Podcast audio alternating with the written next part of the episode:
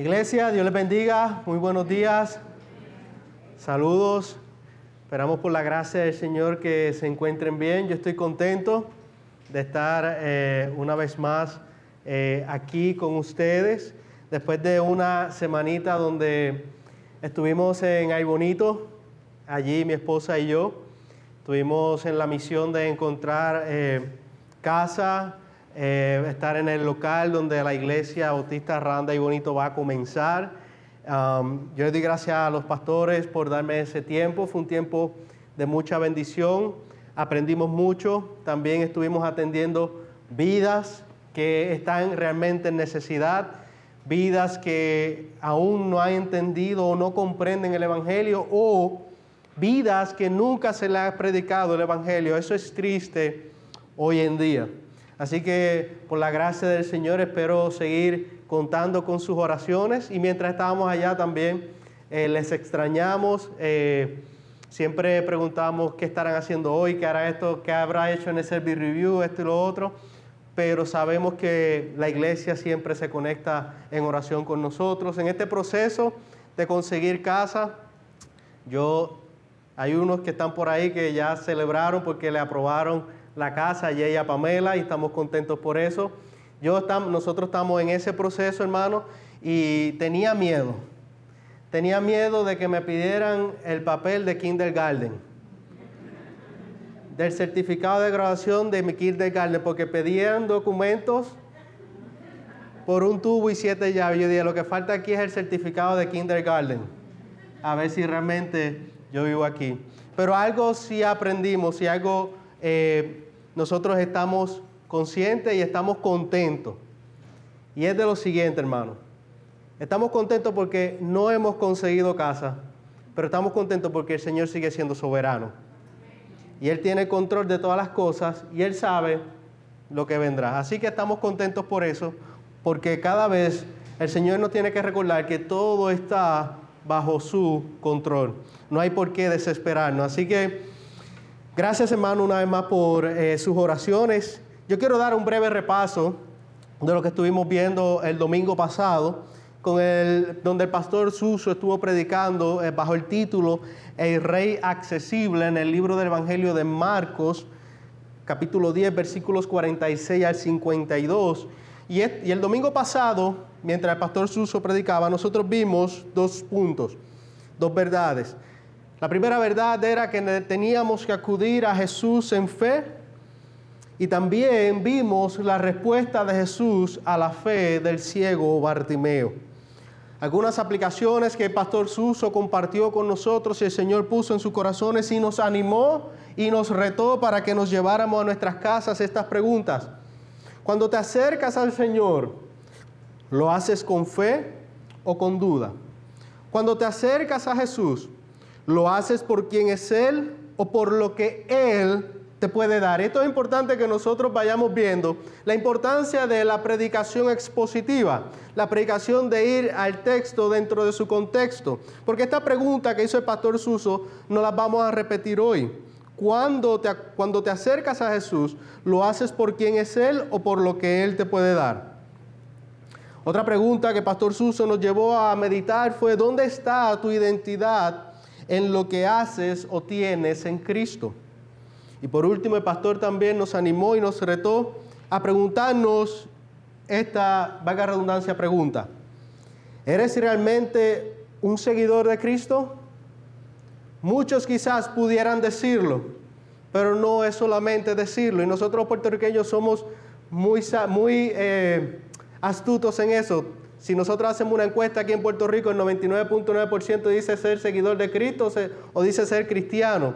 Pero la cuestión no es decirlo, es cómo lo vivimos. Es lo que nuestra vida muestra al mundo.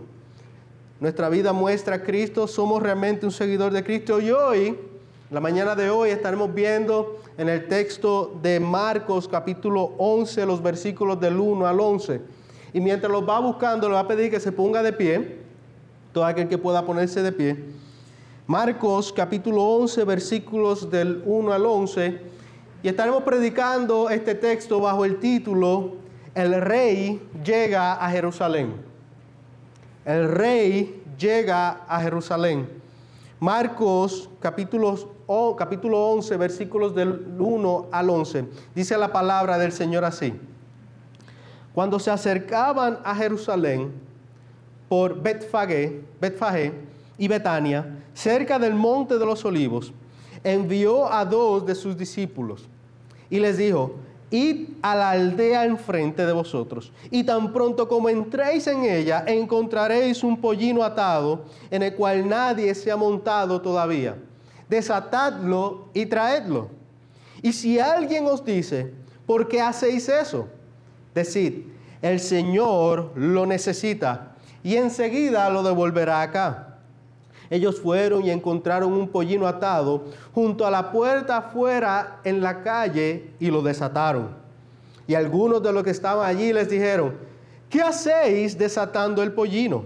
Ellos le respondieron tal como Jesús les había dicho y les dieron permiso.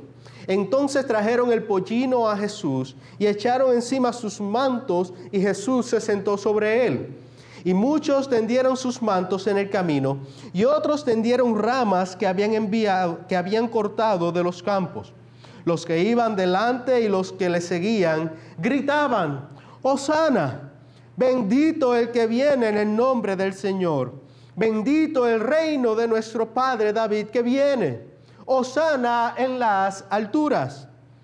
Y entró en Jerusalén, llegó al templo y después de mirar todo a su alrededor, salió para Betania con los doce, siendo ya avanzada la hora. Oramos, Señor. Hemos cantado, hemos orado. Te hemos dado gracias, Señor Dios, por tu bondad, tu misericordia. Hemos reconocido tu reinado sobre esta iglesia, tu señorío sobre nosotros. Oh Señor, permite que en esta hora sea tu palabra, la fuente más poderosa que existe aquí, en este universo, esa palabra que penetra en los corazones, en la mente y en las conciencias de tu creación, de nosotros, Señor Dios. Te pido que tú hagas tu obra, que tú hables a nuestros corazones y nos dirijas en última instancia a ver la gloria de Cristo, adorarle y glorificarle por todo lo que Él es. Gracias Señor Dios, te pedimos esto y te lo suplicamos en el nombre de Jesús. Amén. ¿Pueden tomar asiento, iglesia? Si yo le preguntase a ustedes, ¿alguna vez alguno de ustedes ha estado en una procesión de un rey? Porque yo no lo he estado. Pero sí me ha tocado participar en las famosas caravanas de nuestros políticos puertorriqueños. Y yo he encontrado que hay dos grupos o dos tipos de personas. Están los que participan de ellas voluntariamente. Yo nunca había participado en mi vida de una caravana hasta que llegó mi esposa. Y mi esposa, si yo hago un censo aquí, probablemente de las que le gustan las caravanas, ella es la número uno. Y de ella aprendí que para tú ir a una caravana, primero tienes que tener un carro que tenga bocina, que haga ruido. Lo segundo, el carro tiene que estar limpio. Tercero, el carro tiene que tener los sonrudos, bajarle los cristales para tú poder salir y gritar.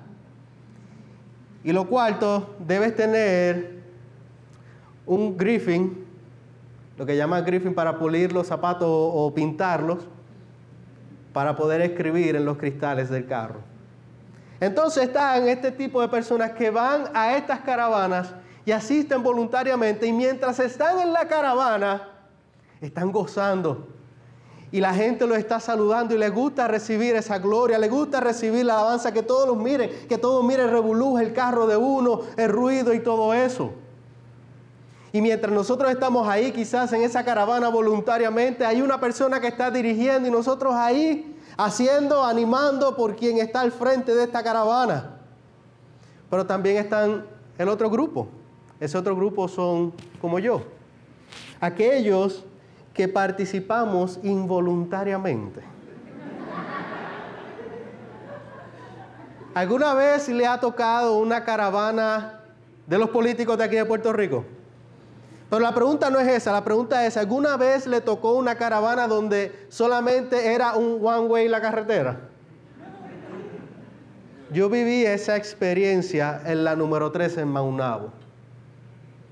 Y los que saben de esa carretera saben que eso es lo más angosto que hay aquí en Puerto Rico.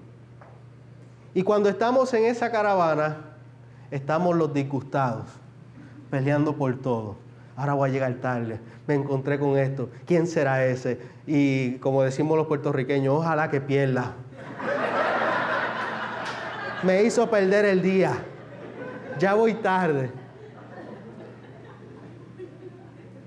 Ese es el espejo mío. Así que nuestro contexto de hoy, nosotros veremos, y hemos visto de los capítulos 1 al versículo 10, nosotros hemos estado viendo durante los pasados meses quién es Jesús, hemos visto su bautismo, hemos visto su mensaje, hemos visto cuando escogió a sus doce discípulos, vimos de Jesús sus milagros, el poder y los prodigios.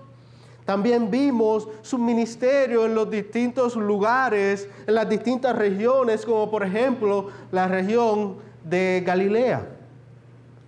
En los capítulos 11 al 16, durante los próximos meses o semanas, estaremos viendo lo que se conoce como la Semana Santa. Es aquí donde comienza el propósito principal de Cristo venir a la tierra. Si usted no se acuerda de los últimos 10 capítulos, o si usted no ha estado, le pedimos que vaya a las redes sociales y pueda ponerse al día.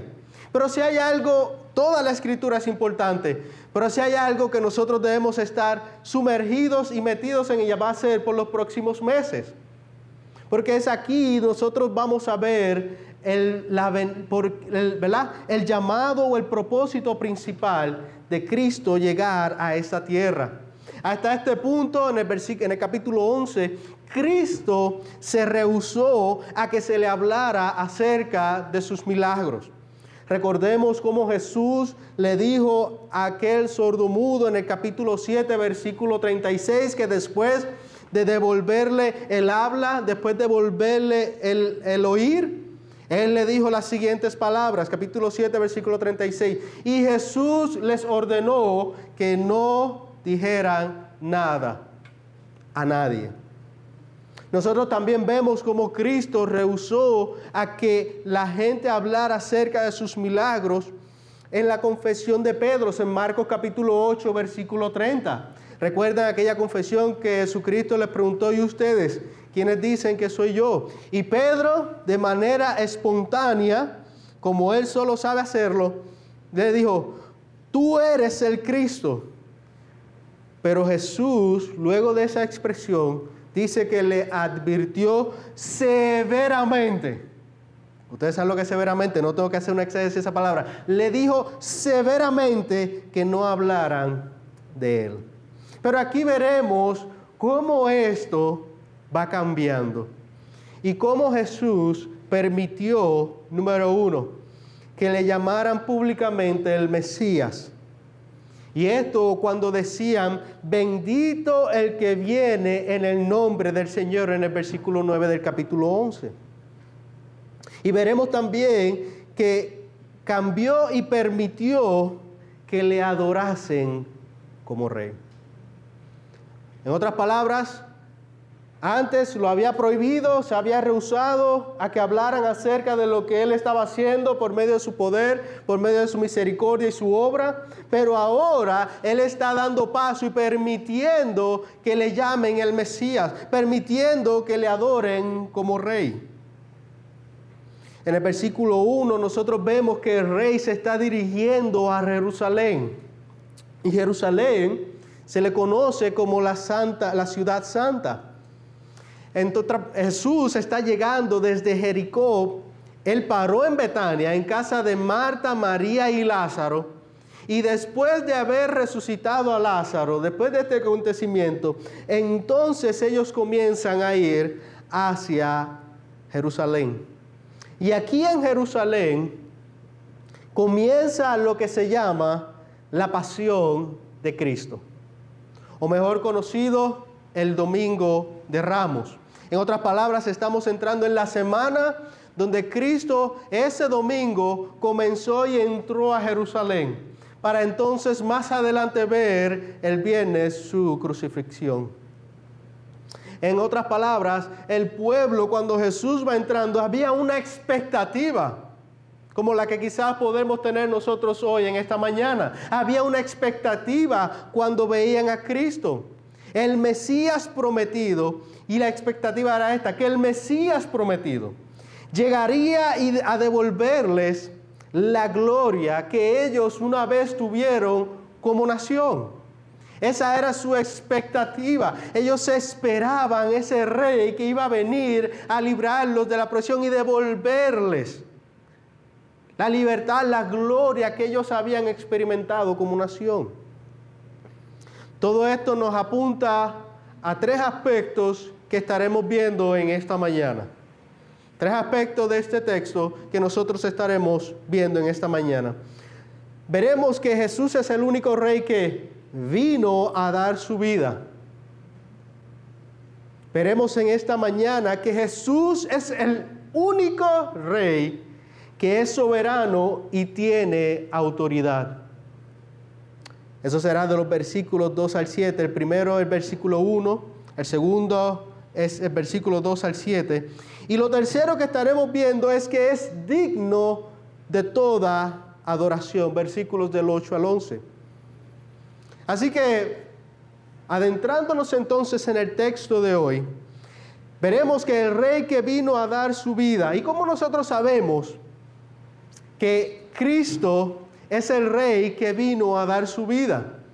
Si nosotros hemos visto durante las pasadas semanas en Marcos, en el mismo libro de Marcos, capítulo 8, capítulo 9 y capítulo 10, hemos visto cómo Jesús, no una, no dos, sino que tres veces les había venido anunciando les había venido diciéndole a sus discípulos, a sus seguidores, que él iba a entregar su vida, que iba, era necesario que la entregara, era necesario que él muriera, pero que al tercer día la iba a retomar. Y muchos quizás hoy en día porque tenemos ya toda, eh, En cierta manera tenemos la revelación que no tenían quizás ellos en aquel tiempo, pudiéramos quizás juzgarlo, pero estos chicos aún no entienden todavía. A lo, mejor pudiéramos nosotros decir, pero ¿qué le pasa a estos discípulos? Ya Jesucristo se lo viene diciendo tres veces y aún no entienden. Bueno, hermano, hay muchas cosas que a nosotros nos dicen una, dos, tres, cuatro, hasta diez veces y aún no las entendemos o aún no las aplicamos. Y nosotros tenemos la revelación completa. Nosotros tenemos a Cristo ahí en la palabra. Nosotros tenemos y podemos verlos a ellos, pero estar en los zapatos de ellos es una tarea que nosotros también debemos hacer, porque muchas veces somos como los discípulos. Muchas veces se nos predica o se nos enseña algo y quizás no entendemos. O quizás nos hacemos lo que no entendemos para no aplicarlo. Pero Cristo ya había mencionado por tercera vez que Él iba a dar su vida. Y eso uno lo entiende. Imagínense que estamos tú y yo, o está usted con su esposa, con su pareja o con alguien, y usted va caminando y dice, ¿sabes qué? En tres días yo voy a morir. Eh, tanto tiempo yo voy a morir, al tercer día voy a resucitar. ¿Qué tú vas a decir? Pero este está loco. ¿Cómo que va a morir va a resucitar? Pues lo mismo estaban pasando ellos. Aún no entendían, aún no se les había sido revelado o abierto el entendimiento. Así que nosotros vemos que desde mucho antes se había hablado acerca de la venida de Cristo, de este acontecimiento. En Génesis capítulo 3, versículo 15, está en ese texto lo que nosotros conocemos y llamamos como el protoevangelio. En otras palabras, el primer evangelio, donde allí mismo Dios le dice a la serpiente de la siguiente manera,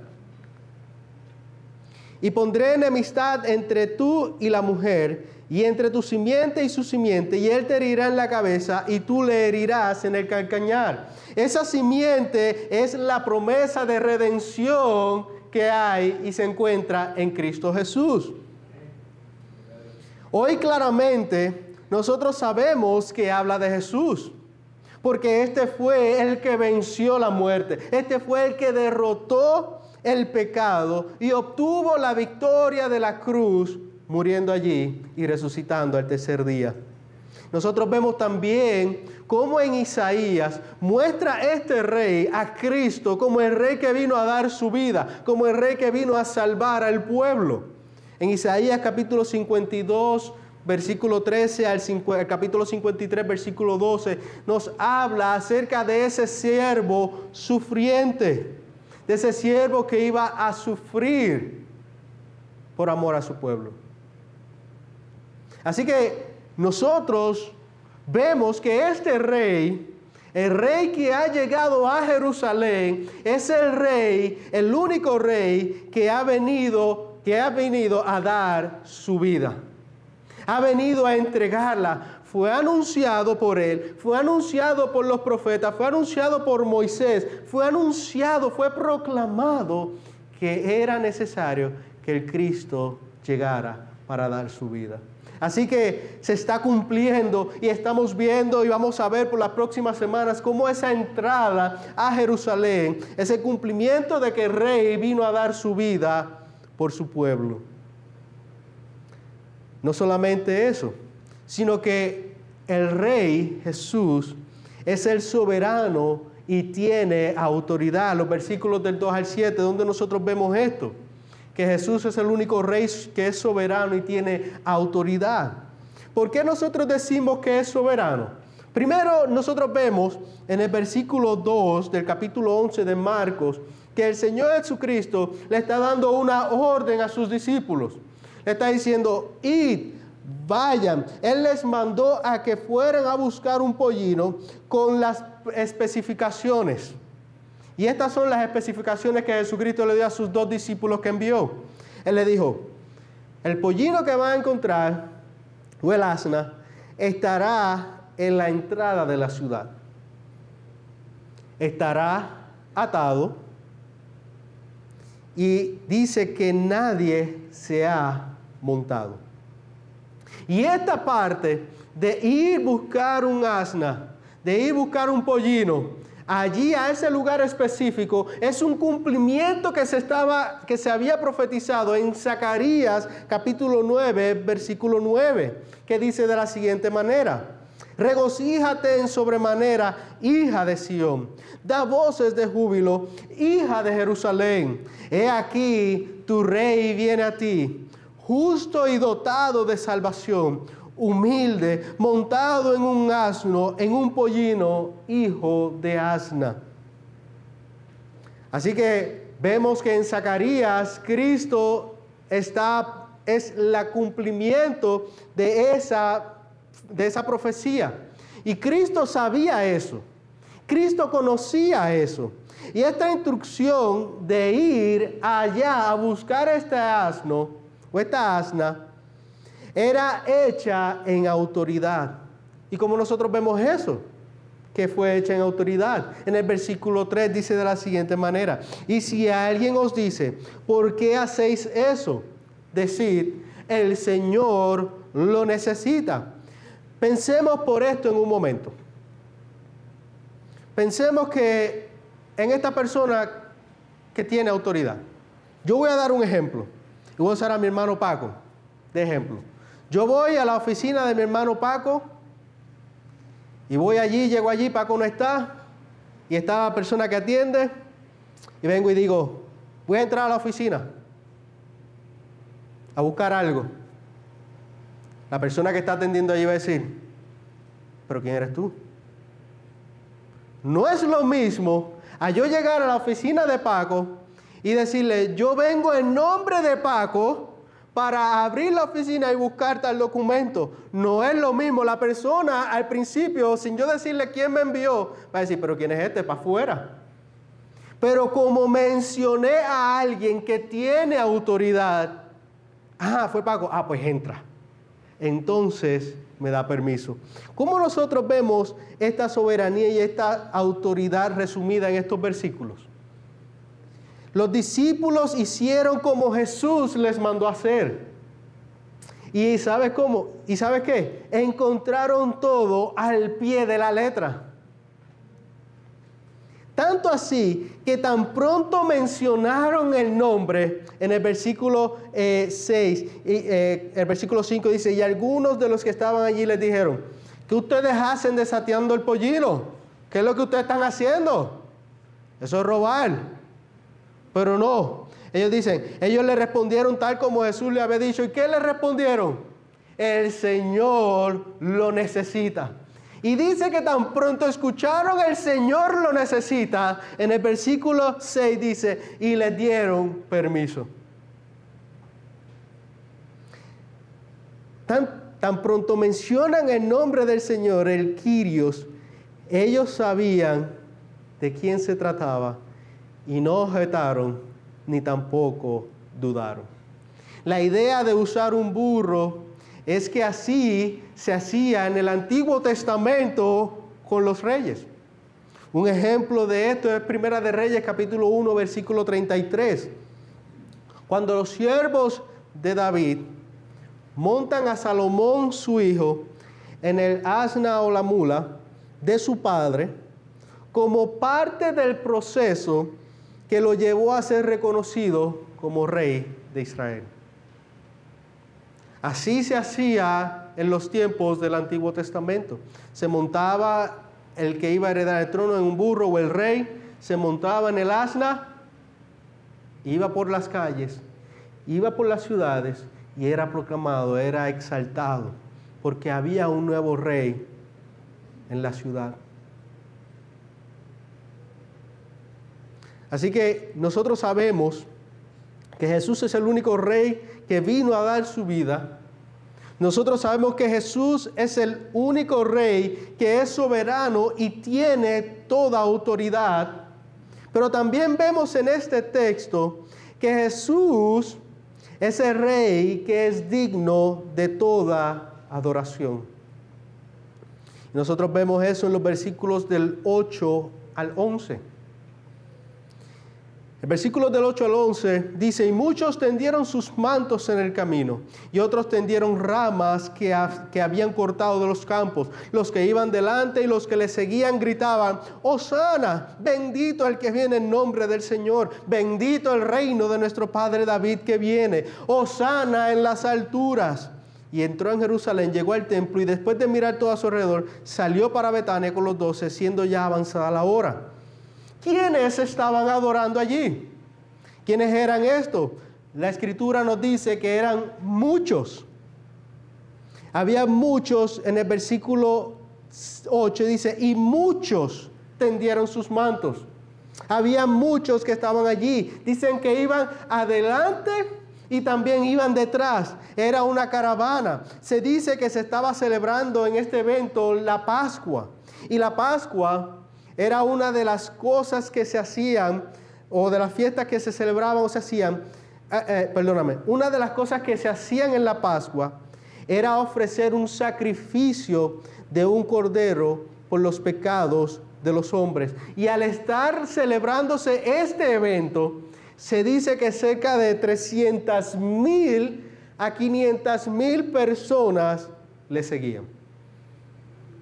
Lo dicen los que estudiaron más que yo. 300 mil a 500 mil personas delante y detrás, proclamando y gritando, Hosana, bendito el que viene en el nombre del Señor, bendito el reino de nuestro Padre David. ¿Usted se imagina eso? De 300 a 500 mil personas gritando porque dice que estaban, gritaban. ¡Wey, nuestro rey, Osana! ¿Y qué gritaban ellos? Osana. Y Osana lo que significa es un grito de, socorro, significando oh Dios, sálvanos ahora. En otras palabras también decían, podía referirse a Dios, sálvanos, Dios salve. Y esta expresión de Osana, de Dios sálvanos ahora, se remonta al Salmo 118. El Salmo 118, versículos 24 al 26 dice, este es el día que el Señor ha hecho.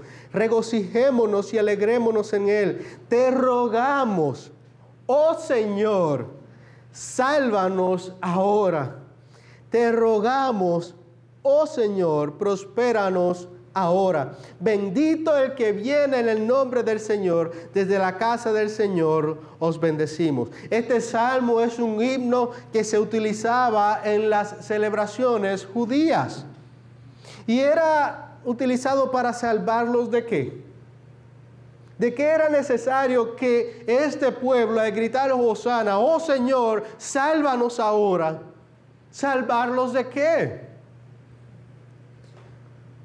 Todo esto, este grito de salvación al rey, nos deja saber algo. Ellos conocían pero no entendían. Su expectativa era la de un rey igual que los demás. Su expectativa no era un rey diferente. Lo que ellos anhelaban y lo que ellos deseaban era un rey que los libertara de la opresión de Roma. Y por cuanto conocían pero no entendían, ellos adoraron falsamente. Conocían pero no entendían. Conocían de estas palabras, conocían de este salmo, conocían de este grito de salvación.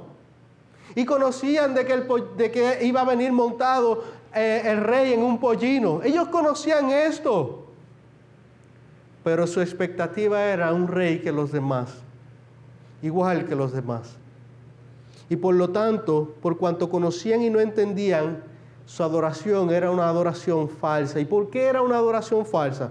Porque ellos entendían que Cristo, el rey, iba a librarlos del imperio romano. Su entendimiento era un rey que los iba a libertar, ¿sabes cómo? Físicamente. Su mentalidad era, este rey nos va a libertar. Nosotros estamos aquí oprimidos. Roma nos ha acaparado. Nosotros necesitamos un rey poderoso, un rey que venga a derrotar al imperio. Nosotros necesitamos un rey que venga y nos proteja. Necesitamos un rey. Ellos estaban pensando físicamente. Adoraron por lo que Jesús, el rey, les podía ofrecer físicamente. Y no por la justicia que obtendría a favor de ellos y a favor de nosotros. Le adoraron por lo que ellos necesitaban físicamente. Estaban emocionados porque los iba quizás a, librar de, este imperio, de los malos. Lo iba a librar, le iba a devolver aquel, eh, aquellos, eh, aquella ciudad para ellos. Pero Cristo era un rey que venía a librarlos de la opresión del pecado y la maldad. Cristo es el rey que vino a librarlos de la esclavitud espiritual del pecado. Ellos estaban pensando físicamente, pero Cristo vino a libertarlos de la esclavitud del pecado. Cristo vino a que Él fuera la justicia de nosotros, porque por nuestra propia justicia nunca alcanzaríamos salvación, el perdón y la vida eterna, que solo se encuentra en la justicia de Cristo. De hecho, nosotros más adelante vamos a ver que esta misma multitud a la cual aclamaron y, proclamaron rey es la misma que después le dicen a Pilato en Marcos capítulo 15 versículos del 12 al 13 lo siguiente. Y Pilato tomando de nuevo la palabra les decía, ¿qué haré entonces con el que llamáis el que ustedes llaman, al que ustedes proclamaron rey de los judíos, ¿qué haré con ellos? Y ellos respondieron a gritos, crucifícale, crucifícale. Unos días atrás estaban adorándole, uno, supuestamente. Unos días atrás estaban proclamándolo, rey Osana, Osana, bendito el que viene en el nombre del Señor, bendito el reino de nuestro Padre David. Estaban adorando falsamente, porque su expectativa conocían pero no entendían. Su expectativa era de un rey que los iba a libertar de manera física, pero Cristo venía a libertarlos de la esclavitud, del pecado. No solamente después de haberle proclamado rey, gritaron crucifíquenle, sino que miren lo, lo más interesante de esto. No solamente le adoraron falsamente, y después nos mandaron a crucificar, aunque eso también estaba en el plan del Señor. Porque para eso vino el rey, para dar su vida. Pero el tercer día la iba a retomar e iba a reinar en gloria. Pero no solamente ellos hicieron eso, sino que ellos también negaron haberle proclamado rey. Juan capítulo 19, versículos del 19 al 22 dice, Pilato también escribió un letrero y lo puso sobre la cruz. Y estaba escrito, Jesús el Nazareno, el rey de los judíos. Entonces muchos judíos leyeron esta inscripción porque el lugar donde Jesús fue crucificado quedaba cerca de la ciudad y estaba escrita en hebreo, en latín y en griego. Por eso, versículo 21 del capítulo 19 de Juan dice, por eso, los principales sacerdotes de los judíos decían a Pilato, eh, Pilato, no escribas eso, no. No escribas, el, no escribas el rey de los judíos, sino que él mismo se dijo ser, yo soy el rey de los judíos. Pero ¿sabes qué? Pilato respondió, lo que he escrito, he escrito. En otras palabras, iris what it ese es el Spanglish, se me salió ahí. es lo que es. Ustedes lo proclamaron rey, ustedes lo alzaron como rey, el rey de los judíos. En esta primera llegada del rey de Cristo, era para libertar a los oprimidos y cargados por el pecado.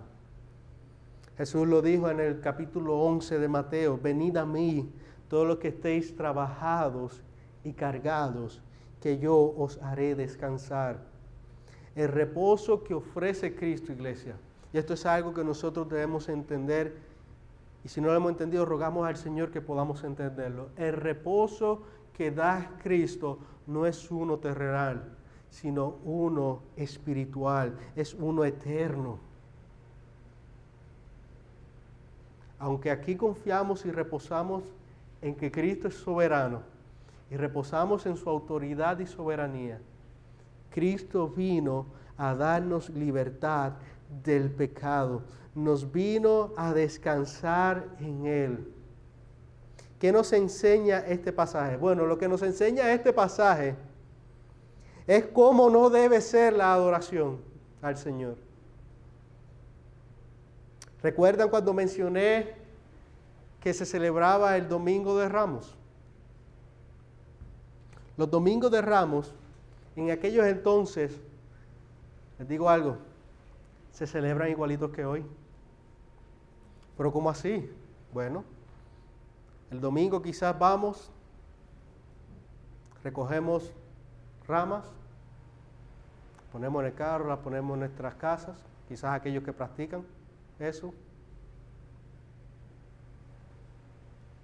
Adoran quizás al rey falsamente, pero después el lunes se olvidan de quién habían adorado, de a quién habían proclamado rey. Y eso se llama religiosidad. Nosotros, aquellos que hemos conocido que el rey vino a salvarnos, ¿cómo debemos hacer entonces para adorar de una manera correcta? ¿Cómo? Teniendo claro quién es Él. No solamente conociendo, sino entendiendo quién es Cristo. Entendiendo quién es este rey que vino a dar su vida. Entendiendo quién es este rey que es poderoso, que tiene toda autoridad. Este rey que es soberano. Así que una verdadera adoración o adorar correctamente es teniendo en claro quién es Él. ¿Y quién es Él? En el versículo 3 nos dice que Él es el Kyrios, Él es el Curios o Kyrios, Él es el Señor, Él es el amo, Él es el dueño, Él es el amo soberano que gobierna sobre toda la creación. No solamente Él es el Señor, sino que también es el Rey que tiene toda autoridad. Mateo capítulo 28, allí en la dirección que le da a sus seguidores, a sus discípulos, le dijo, toda autoridad me ha sido dada. Así que Él es el rey que tiene toda autoridad. En otras palabras, Él es el rey que tiene todo bajo control. ¿Y quién es Él? Él es el rey que es soberano, en otras palabras. Él es quien decide los acontecimientos. Él es el que tiene toda la sabiduría. ¿Quién es Él? Él es el rey que vino a salvar. No de la opresión de los gobiernos PNP y PPD, republicanos, demócratas,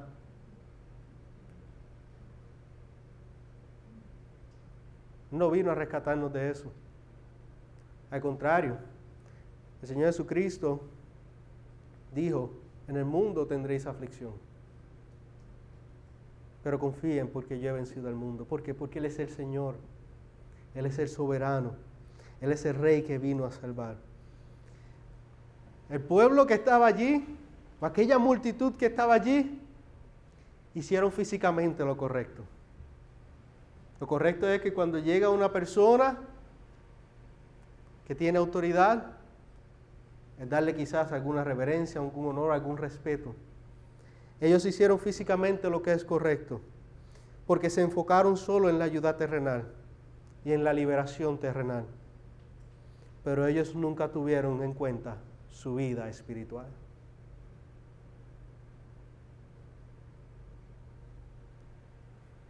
Marcos capítulo 7, versículos del 6 al 7, que se ha predicado aquí. Dice el Señor Jesucristo, y Él les dijo, bien profetizó Isaías de vosotros hipócritas, como está escrito, este pueblo con los labios me honran, pero su corazón está muy lejos de mí. Mas en vano me rinden culto. Cuidado iglesia. De que esto se haga real en tu vida o en nuestras vidas. Que eso nos aplique a nosotros. Que estemos adorando solamente de labios. Solamente por conocimiento y no entendimiento. Jesucristo fue tajante. Este pueblo con sus labios me honra. Pero su corazón está muy lejos de mí. En vano me rinden culto. En conclusión, Cristo el Rey, que se despojó de sí mismo tomando forma de hombre, vino humildemente para dar su vida en rescate por muchos. Cristo el Rey es el Señor soberano, quien salva, liberta y quita el pecado por medio de su poder y autoridad. Él vino para que su pueblo le reconociera como el rey de su corazón. Como aquel rey que gobierna con gracia y misericordia en el corazón de aquellos que le reconocen como el Señor de sus vidas. Como el rey que gobierna la voluntad, los deseos y la vida de aquellos que se postran ante Él. Escuchen esto no por lo que Él nos puede dar, sino por lo que es Él, por quién es Él. ¿Y quién es Él? Él es el Señor. Él es el Rey que tiene toda autoridad. Él es el Rey soberano y Él es el Rey que vino a salvar. El Rey quiere que le adoremos como lo que Él es. ¿Y quién es Él? Como el Rey soberano lleno de autoridad, que vino a entregar su preciosa vida para salvar y perdonar a los perdidos e imperdonables, es decir, a ti y a mí, para que al final toda adoración, gloria, honra y honor sea dada a Él para siempre y por siempre. Pero ojo, cuidado, si estas personas que estaban allí, los que iban delante y los que iban detrás, adoraron falsamente y erróneamente, ¿cuántos más nosotros pudiéramos estar en la misma página? Y no en la página de Cheo, como dicen por ahí.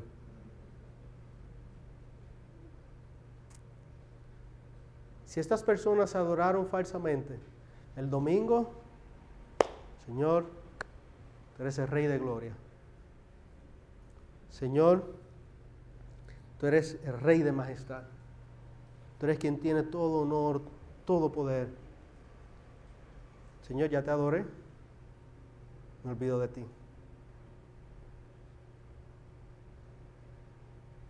No sé quién eres tú para mí en la semana, no sé quién eres tú para mi vida, pero te adoré. Y ese es el engaño en el cual muchos hemos caído en el cual muchos están en esta hermosa mañana del Señor. Pero a ti, creyente, que has puesto tu fe en Cristo, ¿cómo está tu relación personal con Él? A ti que has creído en Cristo, y creer en Cristo no es conocer algo, sino entender quién realmente es Él. Él es aquel que entregó su vida él es el santo, yo soy un pecador, pero Él en misericordia y gracia entregó su vida, la dio allí en la cruz del Calvario, la volvió a tomar, resucitó al tercer día, para que todo aquel que en Él crea no se pierda, mas tenga vida eterna. Es necesario que para yo llegar a ser un creyente me arrepienta de mis pecados, como el mensaje de Cristo, arrepentíos. Es necesario que yo me arrepienta de mis pecados y crea en el Señor como el, como el dueño y Señor de mi vida. ¿Cómo está tu relación personal con Él? ¿Se muestra en tu vida quién es tu Señor? ¿Estás adorándole por quién es Él y no por lo que ofrece Cristo? ¿O por lo que puede darte? ¿Es Cristo el centro de tu adoración? Vinimos hoy domingo a adorar al Señor, pero ¿le estamos negando esa adoración el resto de la semana?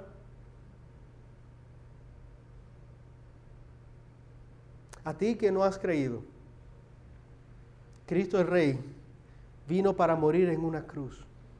Cristo el Rey vino para salvar al que está perdido. Su muerte en la cruz puede perdonarte todos tus pecados. Si solo vienes por los panes y los peces, seguirás viviendo un estado de perdición eterna, que es lamentable pero real. A ti que no has creído, la primera venida de Cristo, montado en un pollino, fue para salvar, pero su segunda venida será para juzgar. Será para juicio. A ti que no has creído, ¿qué debes hacer? Pídelo al Señor que perdone todos tus pecados. Hay esperanza. Pídele que Él te dé la gracia de la salvación y la vida eterna. Y que te dé un corazón nuevo, donde puedas inclinarlo para adorarle solo a Él y nadie más que a Él. ¿Cómo está nuestra adoración al Señor? Examinémonos y pidámonos al Señor que nos ayude mientras vivamos en esta tierra que nos ayude a vivir vidas que traigan gloria y honra a Él, de una manera correcta y no de una manera falsa. Así que oramos, iglesia. Señor, tú has sido más que bueno. Nosotros podemos ver en tu palabra, podemos ver en, tus, en este texto, cual tú nos has hablado hoy, cómo por medio de tu Hijo amado Jesús nos prometiste salvación y vida eterna, cómo Él es el cumplimiento de las profecías como Él es el Rey que vino a salvar. Nos has mostrado cómo Él es el Rey que es soberano y tiene toda autoridad. Nos ha enseñado, Señor, por medio de tu palabra, que Jesús es el único Rey que es digno de adoración. Gracias por tu palabra, Señor Dios, que fue expuesta. Te rogamos y te suplicamos, Señor, que si estamos viviendo vidas de adoración secas, vidas de adoración engañados, vidas de adoración falsa, Señor Dios, te rogamos y te suplicamos que cambies y transformes nuestros corazones.